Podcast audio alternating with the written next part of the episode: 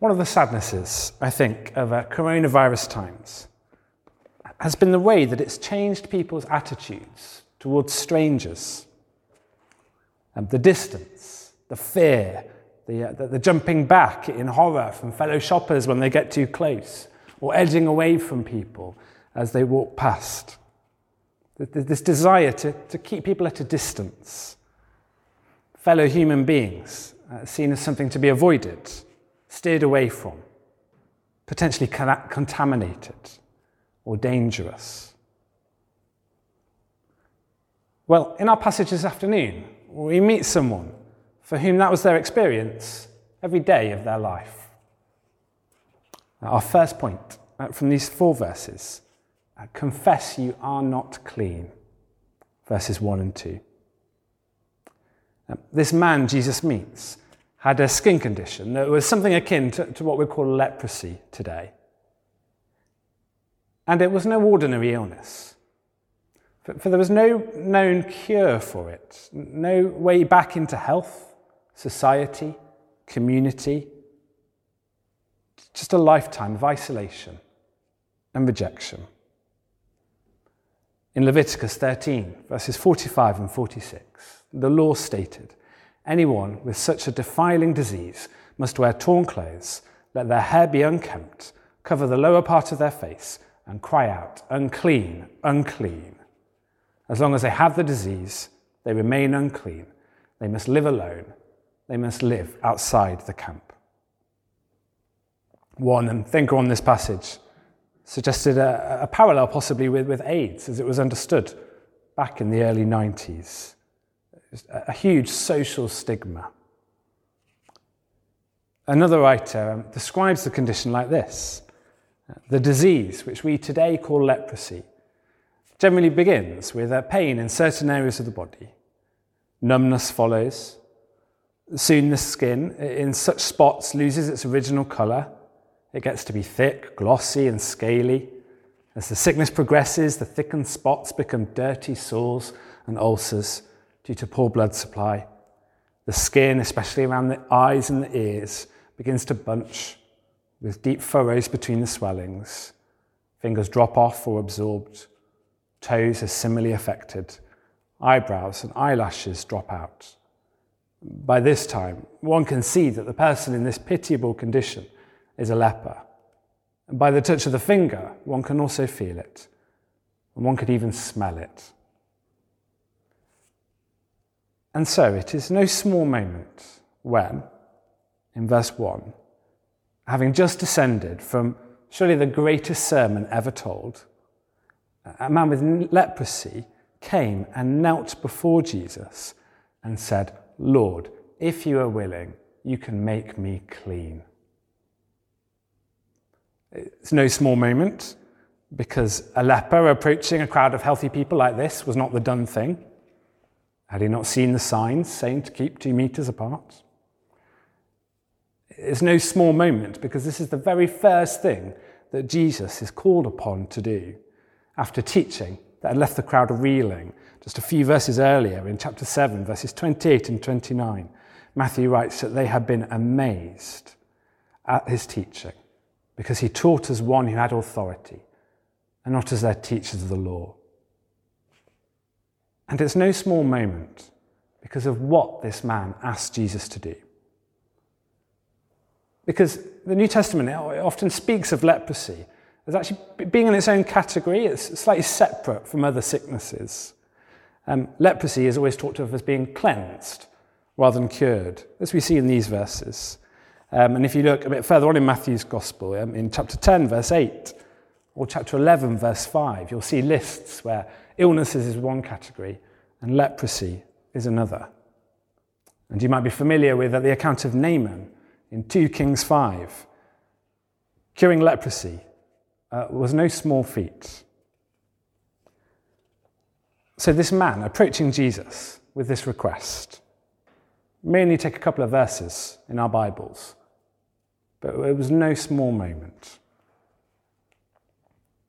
And look how he comes with boldness, with respect, with utter dependence upon Jesus knowing he has nothing to bring to the table, nothing to offer Jesus but his request and his faith. A man who knows he is not clean and who presents himself as he is at Jesus' feet. And so often in the Bible, I think, this idea of leprosy, of physical uncleanness, it's meant to be a picture, a metaphor for our spiritual condition, the state of our sinful hearts before God. But so often, we don't see it. We look in the mirror, and we see our outward appearance, uh, we, we look at our CVs, our experience, our photo albums, our online profiles, our message histories, and, um, and it looks pretty good. We think we're pretty good. We're not that bad, really. Or we spend our time looking around at other people. Well, well, I might struggle with this, but I mean, they really struggle with that.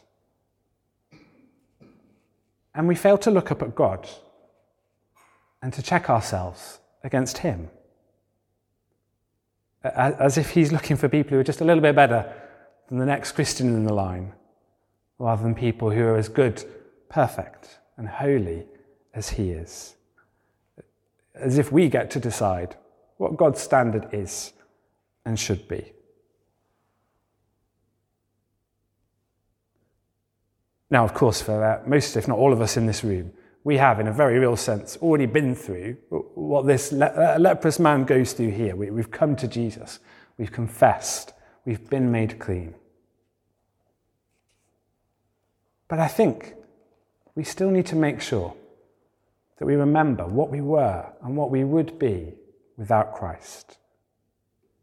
Because if we don't know that, if we don't remember what we've been saved from, our natural state of dirt, of sin, of uncleanness before God, how can we know and appreciate what God has done for us?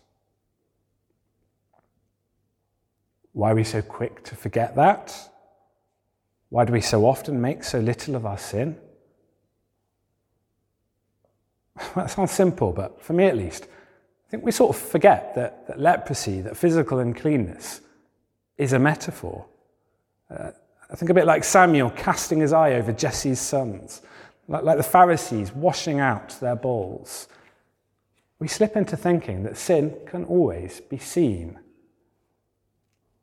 We think that what's apparent on the outside is, if not a carbon copy, at least a very, very good indicator of what's on the inside. And of course, the New Testament does tell us to look for fruit in those who claim to follow Jesus. But it also tells us, Jesus himself tells us, that it is from within, out of a person's heart, that evil thoughts come. Um, in uh, How People Change, Paul Tripp um, writes that it's not our circumstances that make us sin. They may influence our responses, terribly so. We may suffer under great hardship, injustice, evil, abuse as a result of the sin of others. But even then, it is still the sinful desires of our hearts that make us sin. And so, physical uncleanness, well, it's only a metaphor our real problem is the uncleanness on the inside. And I think as well, we make this mistake because we so readily compare ourselves to other people instead of comparing ourselves to God. Well, if I'm better than them, and I certainly am, then I must be okay.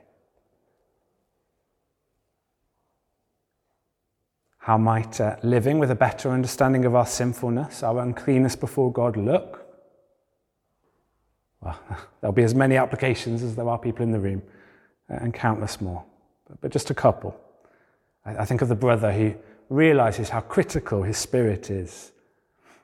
He realizes how quick he is to spot other people's sins, mistakes, and weaknesses, and how rarely he thinks of his own sinfulness.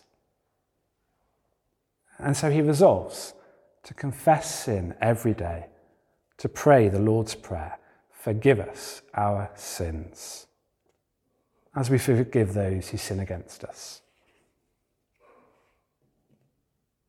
Or perhaps the sister who, who's been badly hurt in the past. Maybe the circumstances life has thrown at her. Maybe awful, cruel treatment by other people. And she begins to realize that she, never actually owns her own sin. It's always someone else's fault. And so, knowing she has much still to work through in her past, she begins to realize that, that she needs to take responsibility, not for the way she's been sinned against, of course, but for the sin too that lies in her own heart. And she starts to learn to say sorry to God.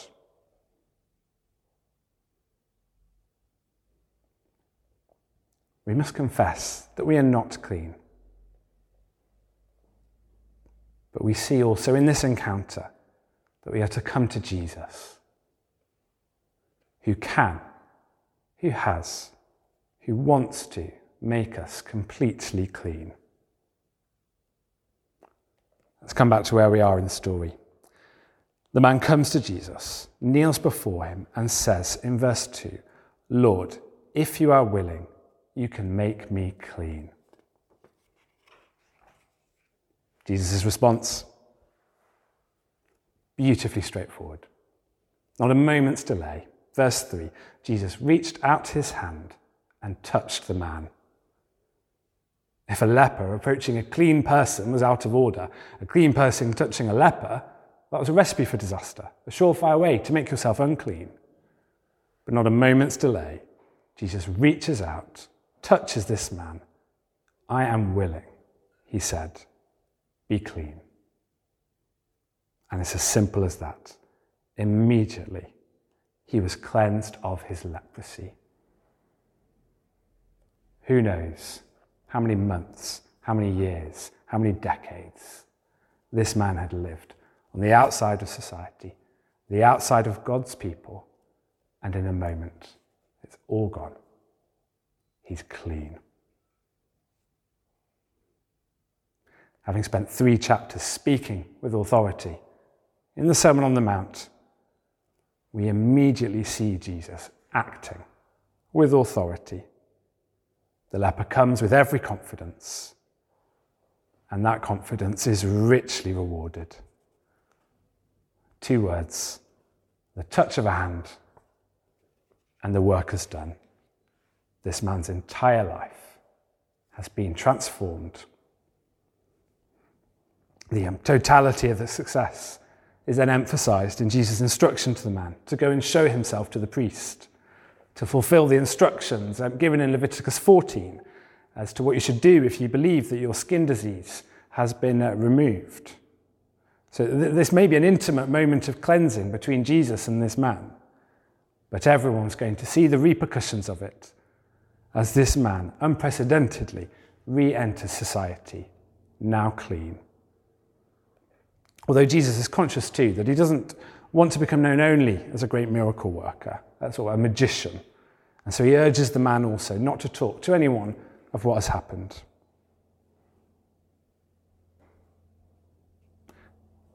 I wonder whether we sometimes doubt whether God can actually help us. Seems a bit, bit too good to be true the transformation we see in these verses. I mean, obviously, technically, we, we know he can, we, we think he can, we, we believe our Bibles. But in the knots and the pains of our actual daily lives, we, we wonder, we doubt, at least I sometimes do, whether God can actually make a difference. Maybe the conflict we feel will never be able to get out into the open air and resolve. Maybe the difficult relationship that shows no sign of ever improving or that can't improve because the other person is in the grave. Or the abuse, the pain, the hurt that we can barely even speak of to our loved ones, let alone speak, seek justice for. Or the sin that we don't let see the light of day. Or the quiet struggle we've held to ourselves for so long. And we sort of know in our heads that Jesus can deal with these things, that, that he already has dealt with them.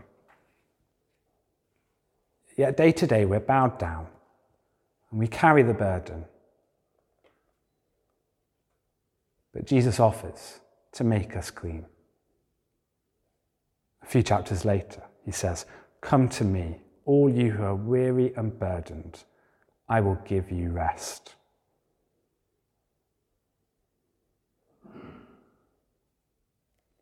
Jesus can heal our deepest wounds. He has already paid the price. Your relationship with that parent may not have been, may not ever be what it should be, what it could be. But Jesus knows it is okay. You have a better parent in heaven. You may never be entirely free of that sin, that temptation you've struggled with for so long. But it's okay. Jesus knows. You don't have to hide it from Him or work to try to improve and get better. You can trust Him. He will change you, in part in this life, and one day completely. Jesus can he has. He will make us completely clean.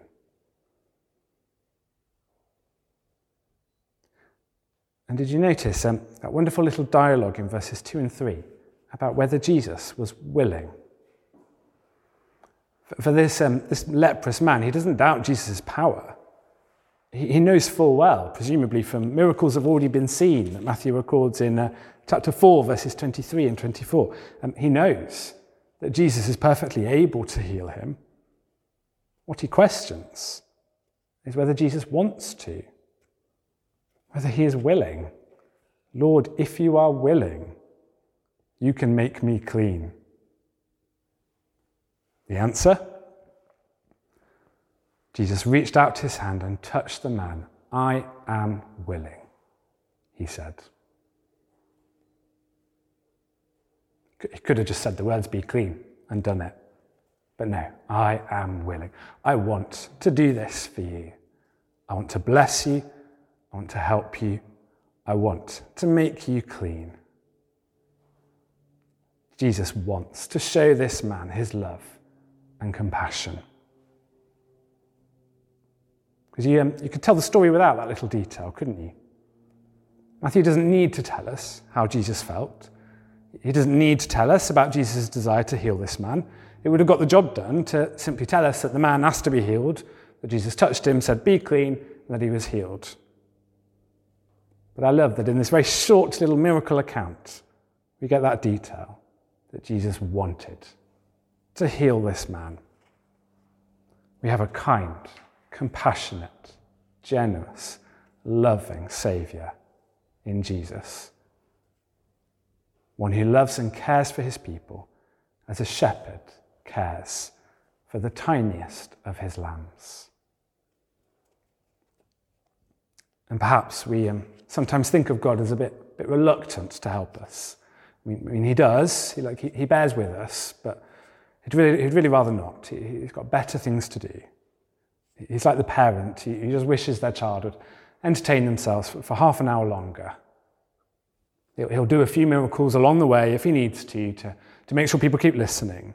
But he's only really interested in teaching and obedience, not compassion, not love.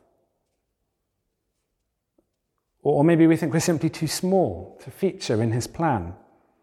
Why would the God of the universe be concerned? Why would he care about the plight of little you or me? But not only can Jesus make us clean, he wants to. He loved us enough to send his Son to die for us. He longs to heal us, bless us, transform us into the likeness of his Son, into a people ready to spend all of eternity banqueting in the new creation with their bridegroom. Jesus can completely cleanse us and he wants to completely cleanse us. Let's not believe anything less of him. Let's pause now for a few moments of a quiet